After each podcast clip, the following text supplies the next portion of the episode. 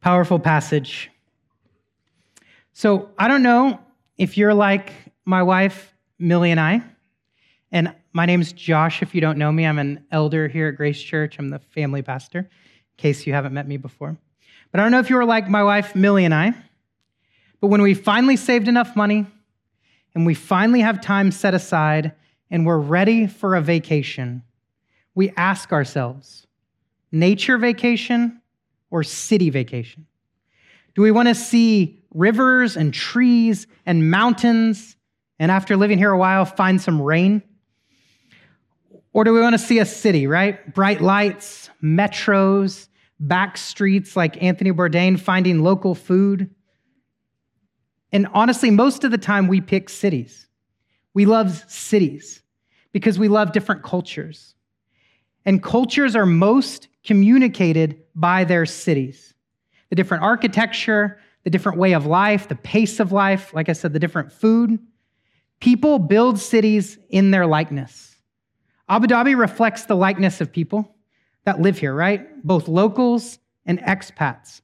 Paris, Hong Kong, Lahore, Manila, they all reflect the likeness of those who live there. In the same way that people build cities in their likeness, God is building a city in his likeness. A city that has not come to earth yet. A heavenly city that we long for and we don't often know it. In Mere Christianity, C.S. Lewis has a famously quoted phrase saying, If we find in ourselves with a desire that nothing in this world can satisfy, the most probable explanation is that we were made for another world. And we're all this way. We all long for a city that is a utopia. In all of our human history, we've sought to build these cities that can fix all of our problems. From Babel to Sumeria, Constantinople to Rome, all of those cities at some point, no matter the grandeur, the culture, the technology, they all at some point descended into chaos marked by crime and injustice. The utopian city that God is building is a city like no other because it is transformed by the radiant glory of God. Yes, it is a city that is beautifully adorned as God is, with gold and precious stones. But most importantly, is it, a, it is a city where evil is banished and humanity can live in peace and flourishing and worship with God and one another that is incomprehensible to the world we now live. In John 14, 2 through 6, after Jesus foretold his death to his disciples, he wanted to encourage them. And so he said this He said, In my Father's house, there are many rooms. If it were not so, would I have told you that I go to prepare a place for you?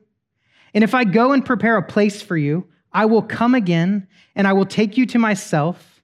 That is where, where I am, you may also. We're going to come back to this. But for now, turn your Bible to Revelation 21. Revelation 21, your Bible, your phones. And we're going to study 1 through 8. Thank you, Krishna, for reading the passage for us. But let me pray one more time before we get started.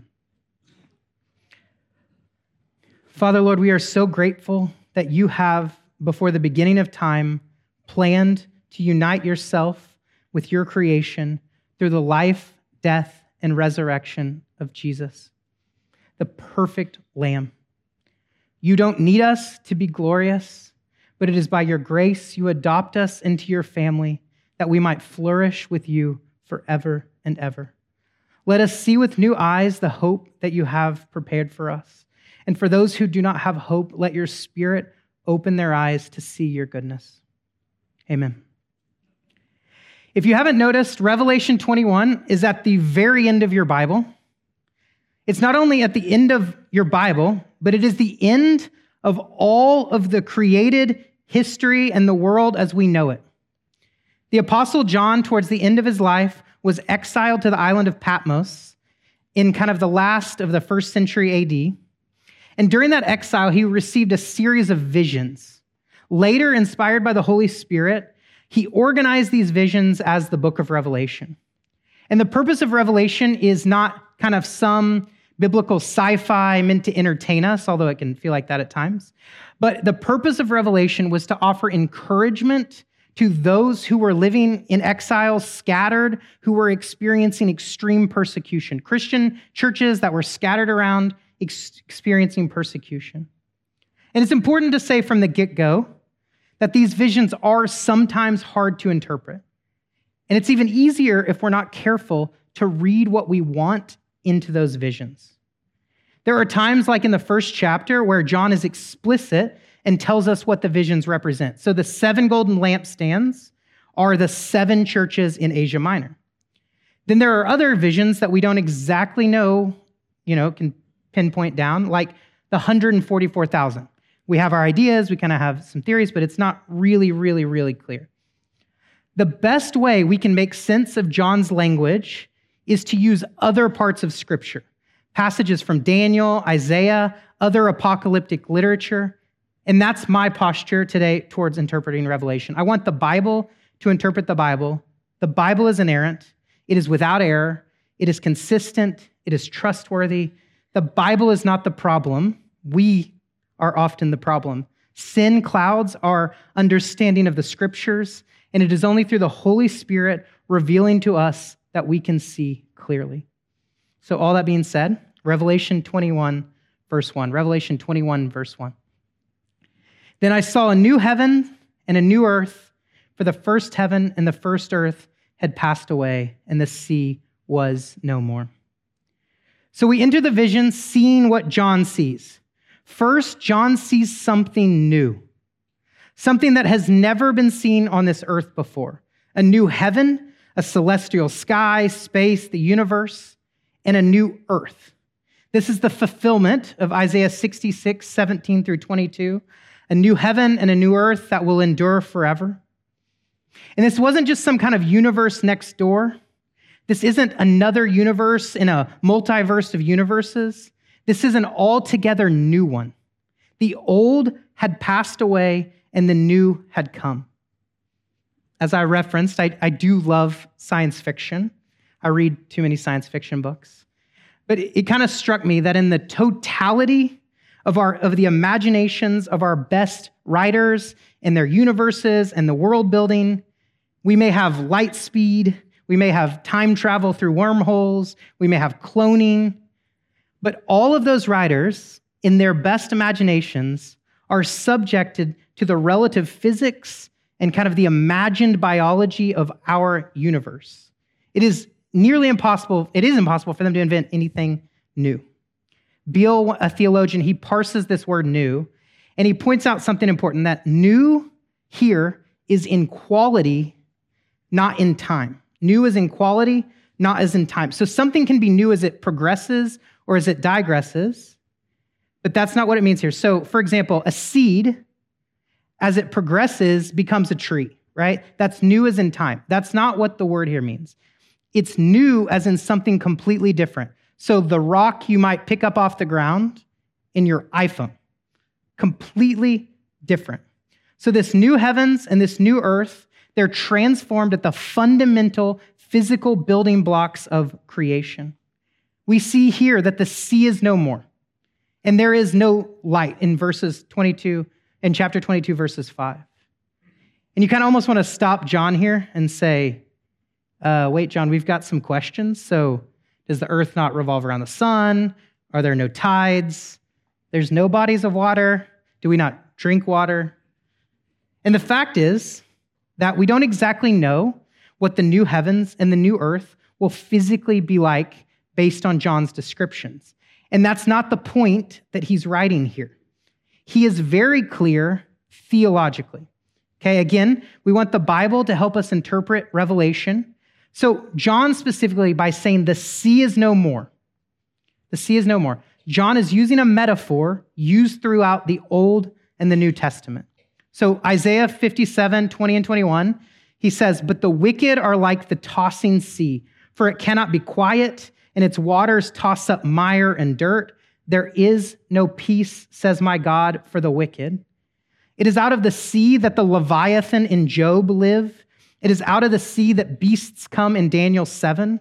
The final beast comes blaspheming God and making war on the saints in Revelation 13, 1, 6, and 7.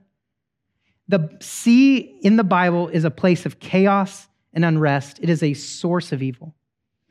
That's why the gospel writers make such a big deal out of Jesus walking on water in the sea during a storm, and why the disciples are terrified that they're going to die.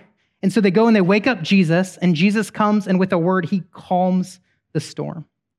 Jesus' authority over nature and over chaos and evil proves his divinity. So let me transliterate kind of this first verse. Then I saw new heavens and a new earth, not at all the same quality, because the first heaven and the first earth had passed away, and all the wickedness, chaos, and evil are no more. And I saw the holy city, verse 2, and I saw the holy city, the new Jerusalem, coming down out of heaven from God, prepared as a bride adorned for her husband. Second, John sees the holy city, the new Jerusalem. And John wants us right away to see that God does this. This city is not the outcome of any human, scientific, or technological achievement. We didn't reach some kind of peak consciousness. We didn't plant enough trees to reverse climate change. This city comes down out of heaven from God. It is a miraculous, glorious gift to conclude history as we know it and to start a new creation which has no end. The universe we now live in, the first creation, started when God said, Let there be light in Genesis 1. And it started with Adam and Eve walking with God in an idyllic garden, commissioned to multiply and to subdue the earth. But even in that perfect situation, humans could not live up to the standard that God intended. Adam and Eve sinned. They invited chaos and wickedness and evil into God's perfect garden, and for that they were expelled. Creation began in a garden with two people, but now it ends in a glorious, perfect city filled with all the saints of God. And look how John, by the Holy Spirit, organizes the book of Revelation. It starts with seven churches in Asia Minor. And if you have read Revelation before, it's easy to remember all of the things that they did wrong, all of their negatives, right? These seven churches, they definitely made mistakes. Of course they did. They were real churches with real Christians. They had been bought by the blood of Jesus, but like all of us, they struggle with sin. They were seven imperfect churches. So, Ephesus, though they toiled and they patiently endured and they hated evil, they lost sight of their first love.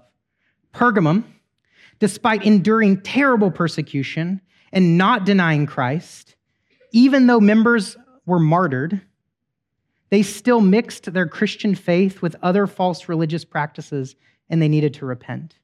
Thyatira, they were known for their love and their faith and their service, but they had a female false prophet who were seducing their members and not only had she not repented, but the elders seemed to not be doing anything about it. Philadelphia, a church that was small and poor and had no power, they kept God's word. They were known for their obedience, despite the Jewish leaders with power continually abusing them, so much so that Jesus promises that those leaders, he would make those false leaders bow at their feet. But he reminds them hold fast, don't give up. All seven churches reflected Christ. Imperfectly, but they reflected Christ. They may be reflecting him through fractured glass, but they are reflecting him. So back to verse 2. What began as seven imperfect churches now is replaced by one perfect church. These seven churches were real churches, and their representation of all the churches in all of the world, small imperfect, localized reflections of Christ. And now in verse 2, heaven to earth, a city that God and Jesus built, and they had prepared for the church. The church is no longer scattered all over the globe, but together as one church, no longer reflecting Christ imperfectly, but perfectly reflecting his presence. This is the Father's house that Jesus was foretelling his disciples in John 14. Here is the place he had left to go prepare for us. This city has many rooms, or KJV, many mansions. And now Jesus has returned, seated on the throne to fulfill his promises and to bring his disciples to his Father's house. So the New Jerusalem, the city of God that came down from heaven like a spotless, white dressed, beautiful bride, is for his bride. The bride of Christ now has her home. The city is for the bride. The bride of Christ now has her home. At this point, we have been seeing what John has seen this new heavens, this new earth, this new city. And now we hear what John hears. Verse 3. And I heard a loud voice from the throne saying, so don't miss that. I heard a loud voice from the throne. Behold, the dwelling place of God is with man. He will dwell with them, and they will be his people. And God himself will be with them as their God. So, like we said from the beginning of creation, Adam and Eve, God created man in his image to be with him. He walked with man and woman in the garden, but because of their sin, their relationship with God was damaged. But now, man and woman dwell with God together in a restored relationship. Because of Jesus, our sin is no longer a barrier to the presence of God. This verse echoes the promise in Ezekiel 37, which is connected to Leviticus 16, which says that God will tabernacle with man forever. So here is the New Jerusalem. The Abrahamic covenant has been fulfilled through Jesus. Now the family of God is together, and not just not just the Jews, but now the Gentiles are no longer excluded from the tabernacle, but all the nations of the earth dwell in unity with God. This is what baffles the angels in the book of Hebrews the links and the depths and the heights that God has gone to to restore his relationship with man. It is very important that we pause here. We cannot miss what John is showing us. John says the phrase, God dwells with his people in four different poetic ways. Before John describes all the benefits of God, he wants us to see that the ultimate treasure is not the benefits of God, but God himself. It's easy to keep reading and to say, look at heaven, streets of gold, big old mansion, zero persecution. And we get excited about all of that. It's all the things we don't have here on earth. But don't miss what John is pointing out. The treasure is not the material benefits, the treasure is God.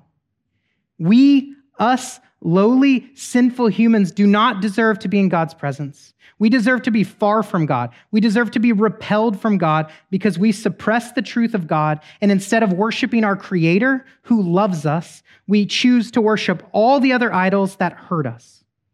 And yet, here at the end, we get to be in the presence of God. Not because of what we've done, but because of Jesus. Not because of not because his presence, not I'm sorry, not just his presence, but we are his people. He is our God. We are at the table, we are family. So now that we have established that the treasure is God, look at what happens when we are in the presence of God, verse 4. And he will wipe away every tear from their eyes, and death shall be no more. Neither shall there be mourning, nor crying, nor pain anymore, for the former, former things have passed away. In God's presence, there is no sin, and therefore there is no pain. All the pain and the suffering and the evil and the chaos of this world, all the former things have passed away. They are gone. In God's, in God's presence is nothing but forever, unending joy. Our life, as we know it now, is marked by growing pains, mistakes, disappointments, and it all ends in death. In the next life, there is no sin and there is no death. Our family and friends in this life, as much as we love them and they love us, all of our relationships are broken because of sin. And in the next life, we are now one family of God, free from sin, able to care for one another perfectly, and cherish one another, and encourage one another perfectly. Our affections now are marred by sin, and therefore they're aimed at all the things that hurt us. And here, in the next heaven, our love will be perfected as we set our affections on God, and He will never, ever hurt us.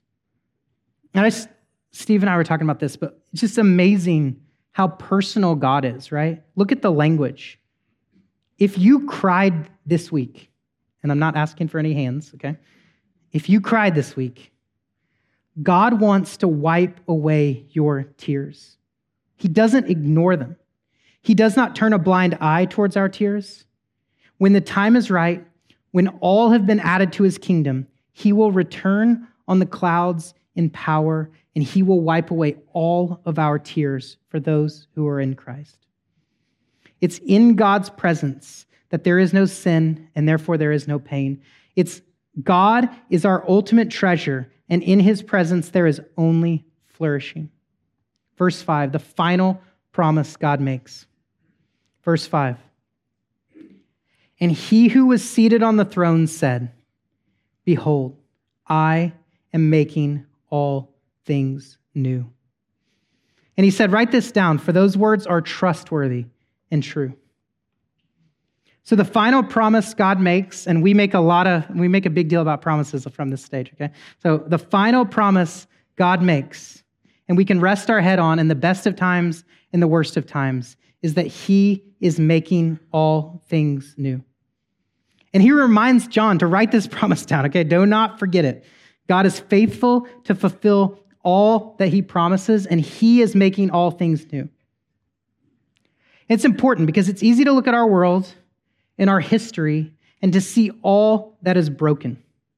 If we look around the world, if we watch the news, if we read anything, if we open our computers, all we see is evil and injustice, and it feels like there is no hope. It feels like there is no end to injustice. So if we read about the war in Ukraine and the claims of war crimes being done, we, we think, is there no justice? We can look at what's happening in Iran to protesters and think, well, there's definitely no freedom, right? We can look at tsunamis in the South Pacific, earthquakes, the recent floods in Pakistan, and think, Lord, is there no peace? We can look at hunger and poverty and starvation statistics. Like right now, every 10 minutes, a child dies in Yemen. Every 10 minutes. So, since I've been talking, two children have died. Since we started our service, six children have died of starvation because of war. And for what? Lord, we pray that you would come down and end injustice. And we long for racial justice, right? And I mean that on a micro level, like in the US, between the black and white relations that are shown in excessive police brutality. But I also mean on a macro level. So, for example, do you know that there are tens of active genocides happening in the world right now that we know about? So the Rohingya in Myanmar, the Hazaras are killed by the Taliban in Afghanistan, the Nuer in other ethnic groups in South Sudan, the Yazidis in Iraq and Syria. In the Central African Republic, the Christians and the Muslims, the tensions have gotten so heightened that they're just killing each other. The Darfuris in Sudan, and the Uyghurs in China. And I, you know, with children here, I would not say the things that I've read about there. We need desperately for God to make all things new. We cannot do it. We cannot build a city that is a utopia because we cannot build a city that is without sin. We cannot build a world with healthy race relations because we cannot build a world without sin. But in God's mercy, God is making all things new. In his sovereignty, God is making all things new. And in his wisdom, God is making all things new. So we do pray, Lord Jesus, come today. Our world is marked by sin and injustice, and we long for Jesus to come make things new today. So far, we've only we've had no role in all of this. All that is happening, God is doing. God made the new heavens, God made the new earth, God made the new Jerusalem, and God is making all things new. But now it turns to our response, our responsibility. And there's a key word here that we cannot miss the key word thirsty. So, Revelation 21, 6 through 8. And he said to me, It is done. I am the Alpha and the Omega, the beginning and the end. To the thirsty, I will give from the spring of water of life without payment. The one who conquers will have this heritage, and I will be his God, and he will be my son. But as for the cowardly, the faithless, the detestable, as for the murderers, the sexually immoral, the sorcerers, the idolaters, and all the liars, their portion will be in the lake that burns with fire and sulfur, which is the second death. So, verse 6 begins with this declaration from God I, It is done. It is done. I am the Alpha and the Omega, the beginning and the end. So, I want us to come back to this phrase at the end and why it's important. But first, let's kind of look at these two groups. There's two groups that are here. Okay, so group number one, those who thirst for Jesus. Group number one, those who thirst for Jesus. We see this in verses six and seven. So, those who thirst for Jesus are the church, the family of God. This family that's about to enter into the new heavens and the new earth and the new city that God has prepared for us in his presence forever. So, to the thirsty, I will give from the spring of water of life without payment. The one who conquers will have this heritage, and I will be his God, and he will be my son or daughter. Son is an inheritance. So, we have to start, right? We are all thirsty, all of us. Every person who has ever lived, starting with Adam and Eve, has a thirst in their soul. God created us to be with Him. We were created to be with God. He created in us a thirst in our soul that only He can satisfy. Only He can give us a drink from the spring of the water of life. That's why Jesus stood up at the Feast of the Tabernacles in John 7 37, and he declared, If anyone is thirsty, let him come to me and drink. Whoever believes in me, out of his heart will flow rivers of living water. Or Jesus answering the woman at the well said, If you knew the gift of God and you knew who you were asking for a drink, you would have asked him for a drink, and he would have given you living water, water that will make you thirst no more, water that will lead to eternal life. What's even more incredible, again, what the angels you know, look upon is that this water is without payment. Without payment. And again, it's important to be very clear here, right? That it is without payment for you and it is without payment for me. We do not need to pay for this living water. But that is not to say this living water did not come with a cost. It came with a great cost. The reason this living water, which leads to eternal life, is without payment is because Jesus paid the price that we could never afford. Jesus Christ, who was in the beginning with God and he was God, Jesus, who the whole first creation and now the second creation is made through, Jesus Christ left heaven, born a baby, grew up a young plant, a young man, a root out of dry ground, as we read earlier. With all the growing pains we experience, fully God, fully man, a sinless, spotless person, Yet he was born with no beauty, a man of sorrows, a son of man who ministered to thousands. He healed them, he fed them, he clothed them, he loved them, and yet they despised him, they rejected him. It was Jesus who was pierced for our transgressions, crushed for our iniquities. It was upon Jesus that the chastisement brought us all peace. And it is by his wounds that we are healed. Jesus died on the cross in our place. He paid the price for our sins. And now he speaks to you from his word no differently than when he stood up there in the crowd and he said from at the feast of the tabernacle, if anyone is thirsty, let him come and drink. You do not have to wait until heaven to be in God's presence. You can be with Jesus now. You can come to him and you can drink from the well of Christ, which you need no payment because he paid it for you. He is our treasure. He is our good portion. He is the well of living water, and he is trustworthy. To the thirsty, I will give from the spring of water of life.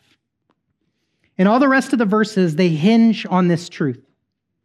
So if you're thirsty for Jesus, he will give you a drink with no payment needed.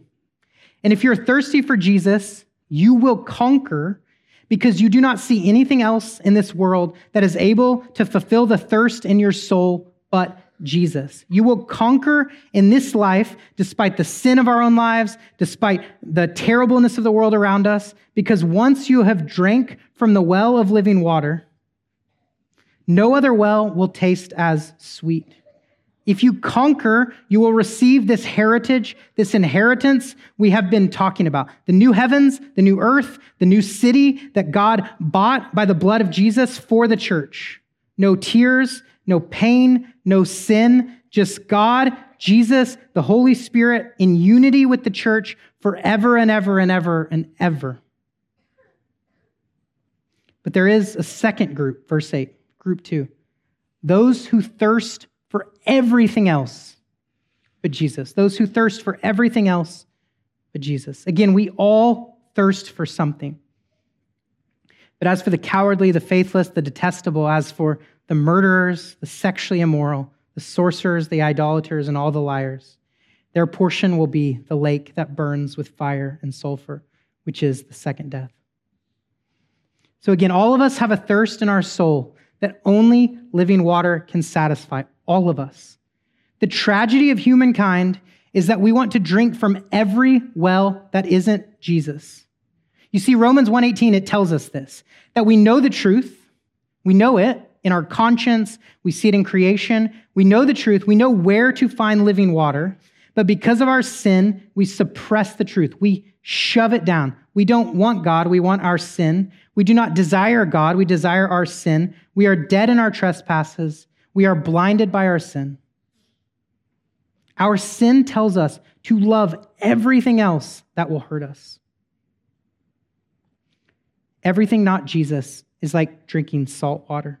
Looks like water, but it kills us slowly. And what's even more tragic, what is even the, the most tragic, is that Jesus' living water comes at no cost. But drinking from all the other wells comes with a great cost. It comes with a terrible, terrible cost. The cost is the second death. We're all going to die in this world. But in the next life, we are either brought into God's presence forever and ever, or we are expelled from God's presence forever and ever. So let's look back at verse 6. Why it's so important to look at Jesus' final declaration, verse 6. And he said to me, It is done. I am the Alpha and the Omega, the beginning and the end. So, as we've been studying this, this declaration is an incredible news for the church. All the sin, all the injustice, gone, passed away. And now God will dwell with man forever. It is done. And as good of a news as it is for the church, it is terrible news for everyone else. The road is narrow to God, but to, to the way of destruction is wide. There is coming a day when, the no, the, when there is no longer an opportunity to come to Jesus and drink. Right now, Jesus hasn't come back. And anyone who hears about Jesus and is called by Jesus can come to him and can drink without payment. And this is why God is allowing the injustice we see today. It's why he hasn't returned like five minutes after he, you know, ascended and came right back down. Second Peter 3 is really, really important to this, and it gives us insight into this question about why God waits, right? Why he sees all this injustice and waits. So Second Peter 3, verse 4 says, Scoffers will come saying, Where is the promise of Jesus' coming? Verse 7 But the heavens and the earth that now exist are stored up for fire being kept until the day of judgment and destruction for the ungodly. Verse 8 But do not overlook this one fact, beloved, that with the Lord, one day is like a thousand years, and a thousand years is as one day. Verse 9, so important. The Lord does, is not slow to fulfill his promises, as some count slowness, but is patient towards you, not wishing that any should perish, but that all should reach repentance.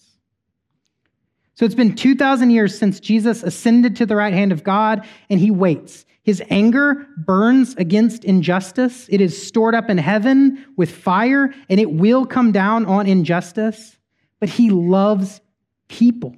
He loves people more than anything else. Jesus is slow to return, not as some would count slowness, but because there are more and more people, there are more and more nations that he is waiting to come to him and drink before he closes the door. Right now, the gates of heaven are wide open to anyone who he calls to come and drink. That's why we're commissioned. That's we prioritize taking the gospels to the ends of the earth, to every nation, to every tongue, to every tribe, because we know there is a day coming when those gates are no longer open. Jesus is the Alpha and the Omega. He is the beginning and the end. All of creation started with him, and it will finish with him. Every knee will bow, every tongue will shout, and in some ways, they, in some of us, they will receive an inheritance of his presence, and others, they will receive an inheritance of his absence forever. That is why we believe. If they haven't heard, right? How will they hear if someone doesn't preach? How will they preach if someone isn't sent? So let me finish with three implications. There are so many, but let me finish with three implications. Number one, God is making and will make all things new.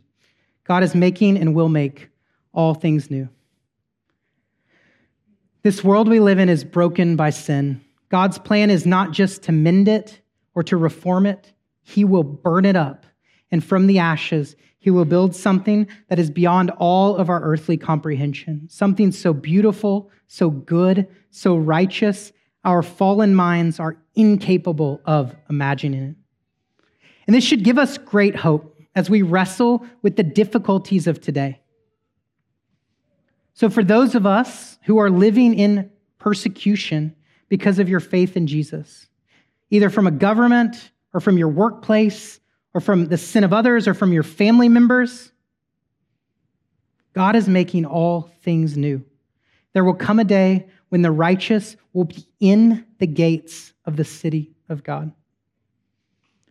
For those of you who are living with pain in your broken bodies, whether it's from cancer, diabetes, maybe your body is so worn down because you've worked 40 years of hard labor, or whether you long for children and you can't have them, God is making all things new.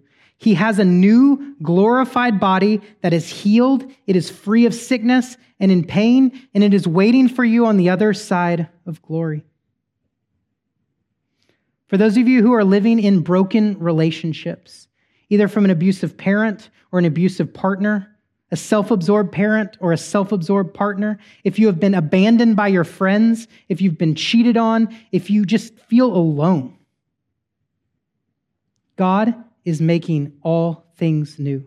He is freeing us from sin, and therefore we can live in peace with one another, in unity and in love. Our sin is why we have broken relationships now. And God is one day going to free us of that sin. For those of you who have lost someone who have died recently, or maybe you've had a miscarriage, or maybe you just have a deep absence because of death. God is making all things new. He will make a new heaven and a new earth that has no death or mourning. This pain that you are feeling is not forever. And for those of you who are tore up by your sin, for us that are experiencing a civil war inside of ourselves, we hate the sin that's inside of us and we just can't seem to win sometimes. We fight and we fight. And again, it's good that you're fighting. That's, that's an evidence of grace. But we fight and we fight and we fight. God is making all things new. He will make us sinless one day with Him in glory. God is making all things too, new. Number two, Our imperfect churches now point to a perfected church. Our imperfect churches now point to a perfected church. So Revelation starts with seven imperfect churches reflecting their love for Jesus.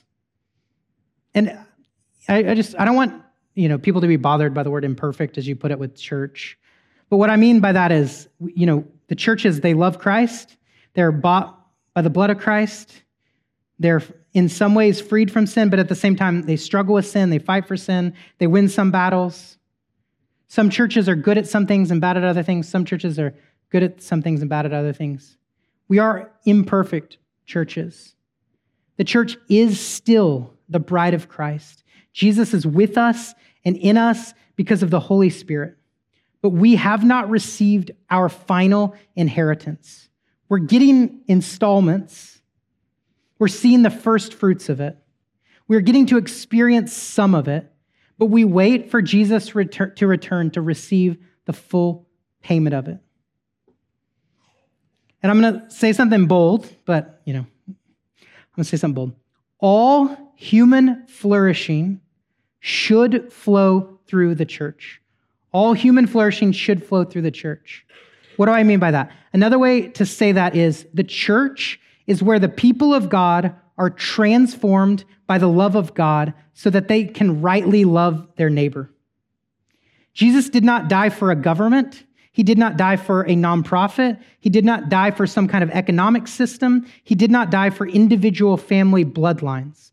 Jesus died for the church. Jesus' kingdom is a kingdom not of this world, but a kingdom of priests bought by his blood, living together as a new family, not by our ancestry, not by our ethnicity, not by whether we're rich or whether we're poor, not by whether we're wise or unwise, not by whether we're free or slave. The whole Bible ends and consummates with God and the church dwelling together forever in perfect flourishing. The new heavens, the new earth, the new Jerusalem, God with his bride. The church with God is where it all ends. So, why do we not treat the church like it is the most important thing on earth today? The church is where it all ends. So, why do we not treat it like it is the most important thing on earth today? The church is the center of all human flourishing. The true love of God and the true love of neighbor, of neighbor is radical to this world, and it should spring like living water from the church. The church is the hands and the feet of Christ to this world. The church is Jesus' bride. He has gone to heaven to prepare a place for us in his Father's house. The church is the most important thing you can give your life to. And I'm not ashamed of saying this, because if you're on the outside and you're looking in, you are not experiencing all that you can experience in Christ. And even more, you're putting yourself in a dangerous place to be tempted by sin. Look at the book of Revelation. Yes, we are all going to be one church one day. But today, we're made up of individual churches in individual locations, and we are imperfect. We are imperfect, but we are God's bride until his coming. So join with us or join with another church in Abu Dhabi. Give your life away to others, but do not neglect the most important family God has given us on this side of heaven. And last, last thing, and I'll be done. We all thirst for living water. We all thirst for living water. We have a thirst in our soul. Jesus is the only well that does not run dry. So if you are in Christ today, praise the Lord that he opened your eyes to see him as good and right and beautiful. We didn't do that. We were dead in our trespasses. He woke you up. So now, today that you are alive, worship him. Drink more and more from his well.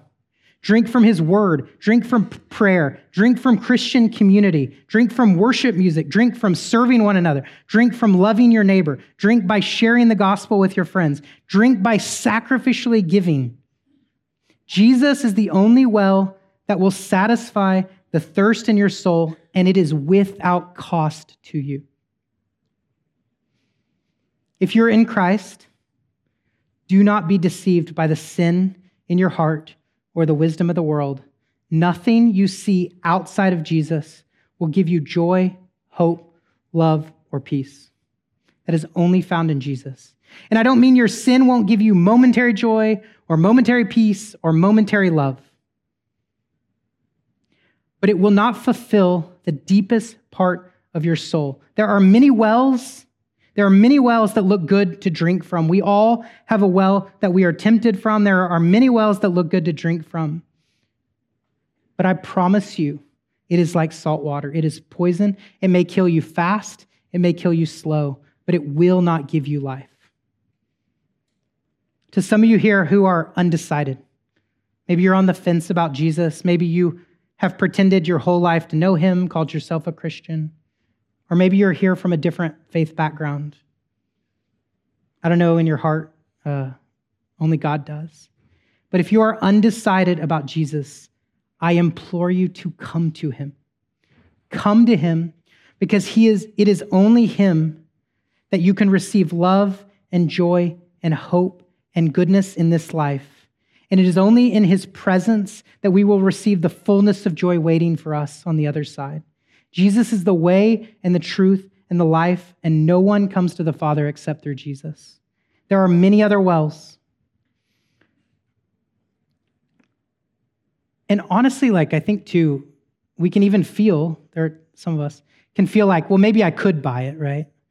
Like maybe I don't want Jesus to buy it. I, I could buy it with my good works. I could, you know, do enough good works.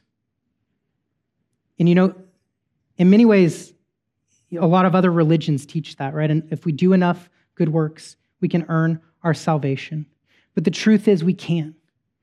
It's not about our good works adding up on some scale. Our heart's posture is towards all the other things. Our heart, it's not just that we make mistakes, our heart's posture is towards the other things of this world. But Jesus, when he opens our eyes, when the scales fall from our eyes, he calls us to see him and to put aside all those other things. He makes the blind see.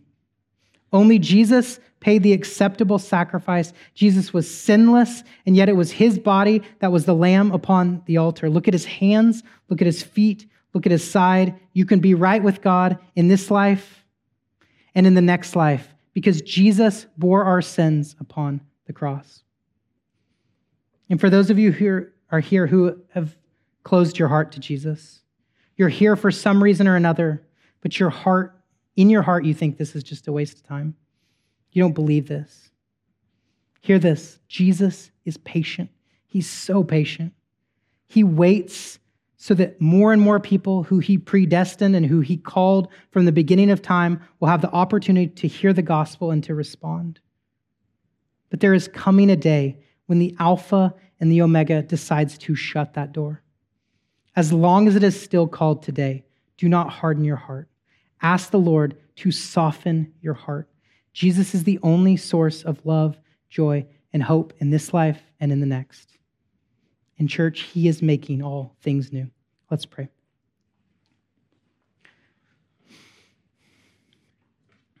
Father, Lord, we are just so grateful for Jesus and what He did for us upon the cross. And He paid what we could not pay. We pray today that we would see Jesus more clearly. And in Jesus' name, amen.